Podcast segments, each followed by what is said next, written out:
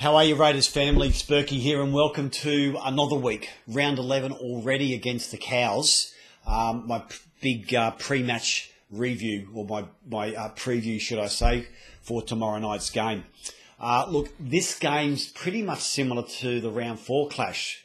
The only subtle differences are forward for the Cowboys by the name of uh, Jason Taumalolo and the return of Joseph Tapine for us. The Cavalry are coming back slowly, and there's some light at the end of the tunnel, but a couple of big ins either way, uh, and those two guys sort of headline uh, my top 10 for this week.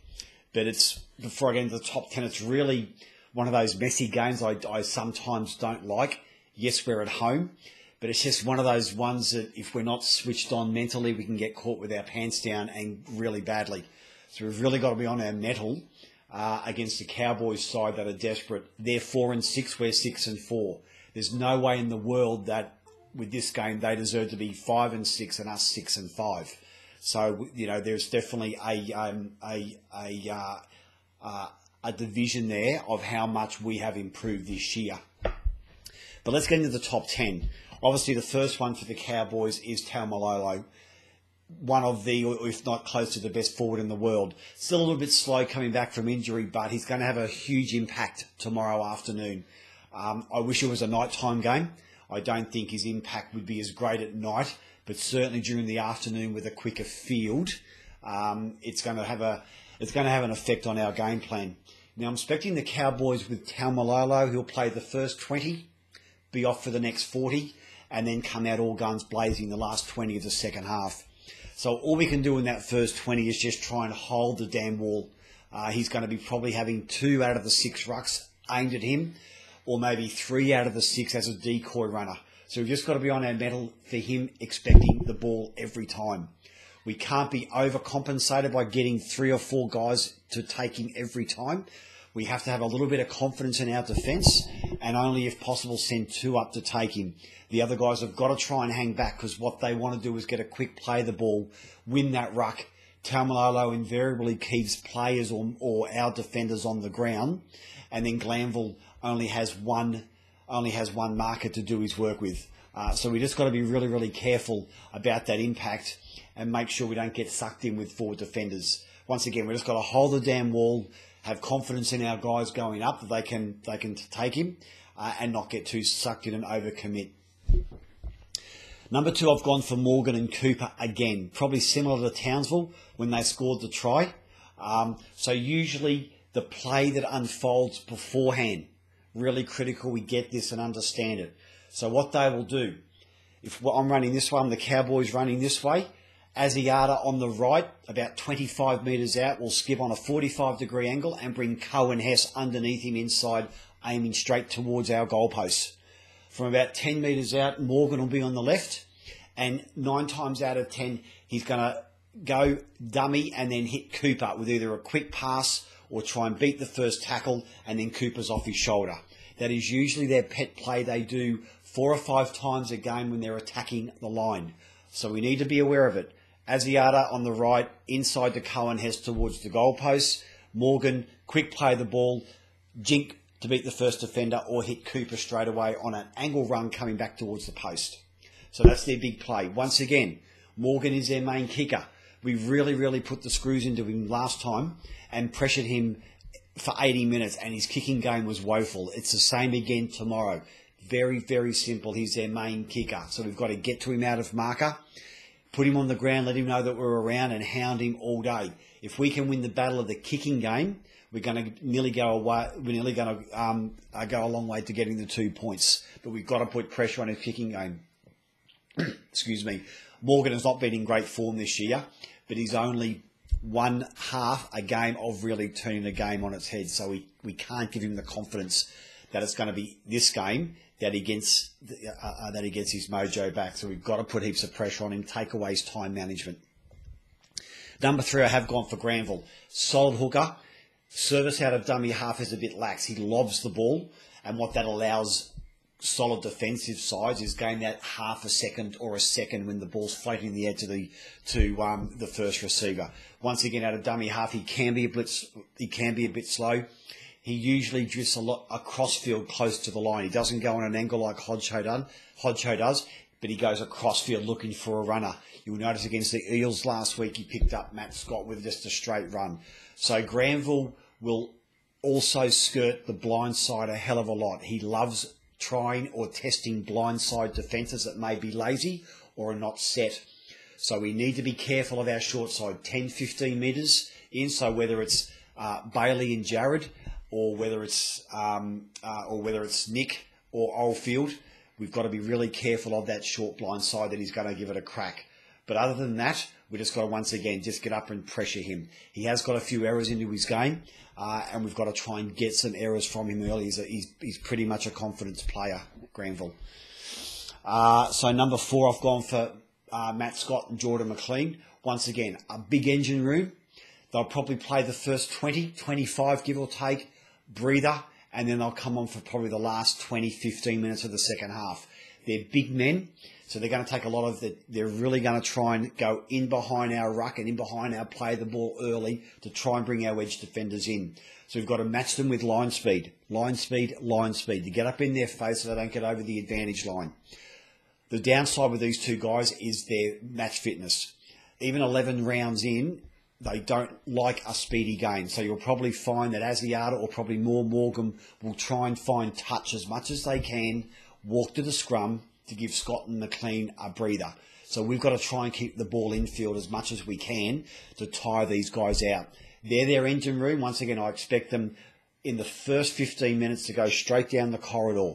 Taumalolo, Scott, McLean, Hess. I don't expect them to play our edges too much. They're going to try and win that middle third to get that roll on.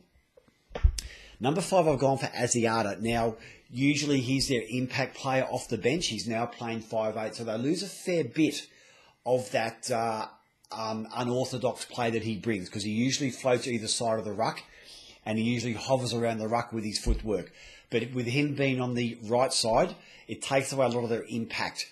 He's not an 80 minute player either. He's not conditioned to play 80 minutes. So we need to really try and work him over if we can in defence. Um, or sorry, when we've got the ball in attack, really make him do second or third efforts. He's a solid ball player. Once again, he'll try and um, skip through the defensive line with an offload.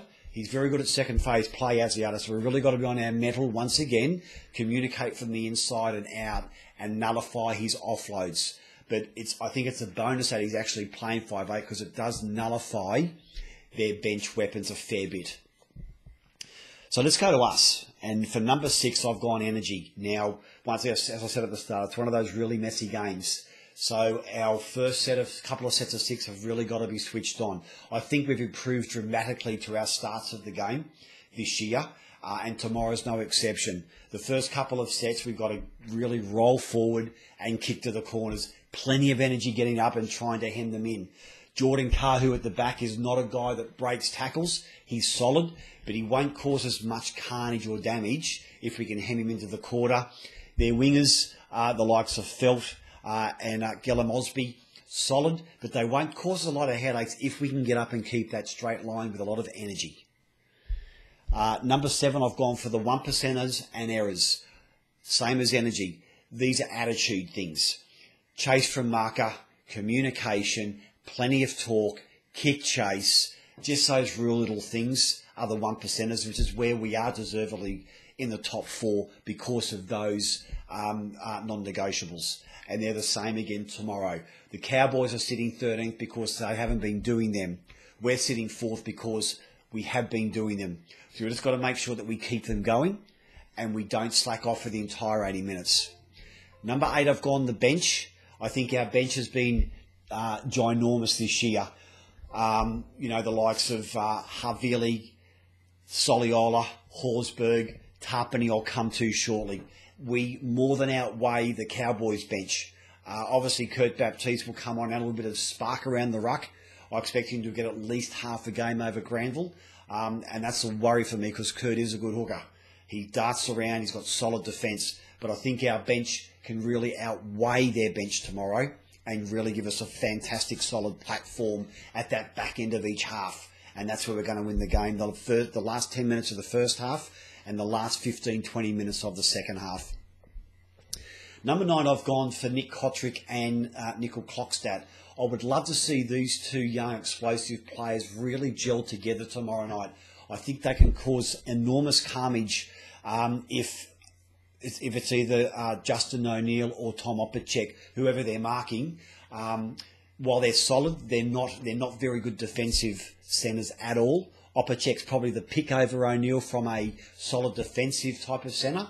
But I think if we can have C and K lurking behind lurking behind uh, Elliott Whitehead on the inside, allow Nick like he did last week for that try just to get his nose through the line for an offload. I think that will cause some real alarm bells for the Cowboys. Once again, I'd love to see Jack sweeping left side to right side to give these guys some opportunity. Maybe even as a, as a, as a different play. Hit CNK out the back behind Elliott and behind Nick um, as an option.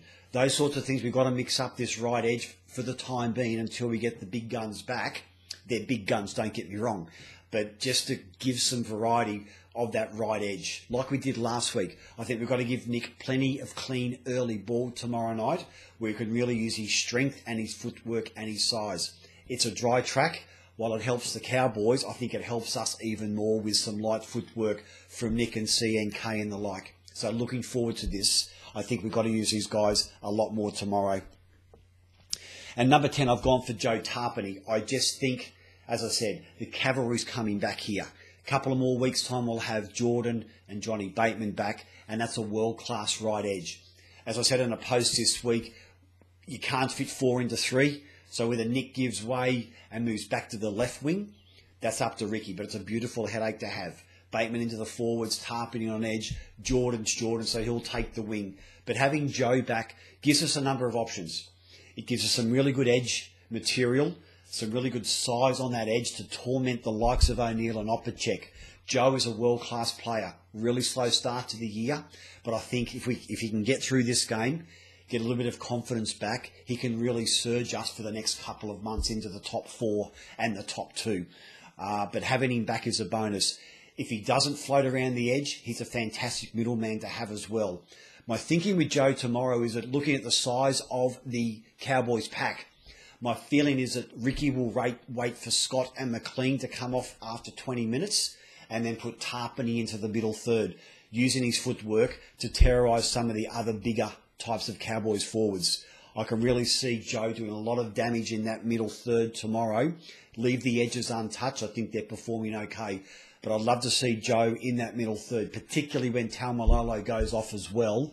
I can see with Joseph's size doing some damage with an offload and his footwork. So, guys, that's it for me today.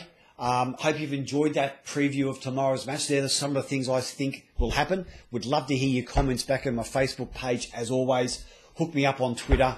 YouTube channel's going really well at Berkey's Top 10. Podcasts are flowing, so your fav- favourite Apple, um, Spotify, Google Player on the podcast. Guys, as always, this is Berkey Bleed Green out.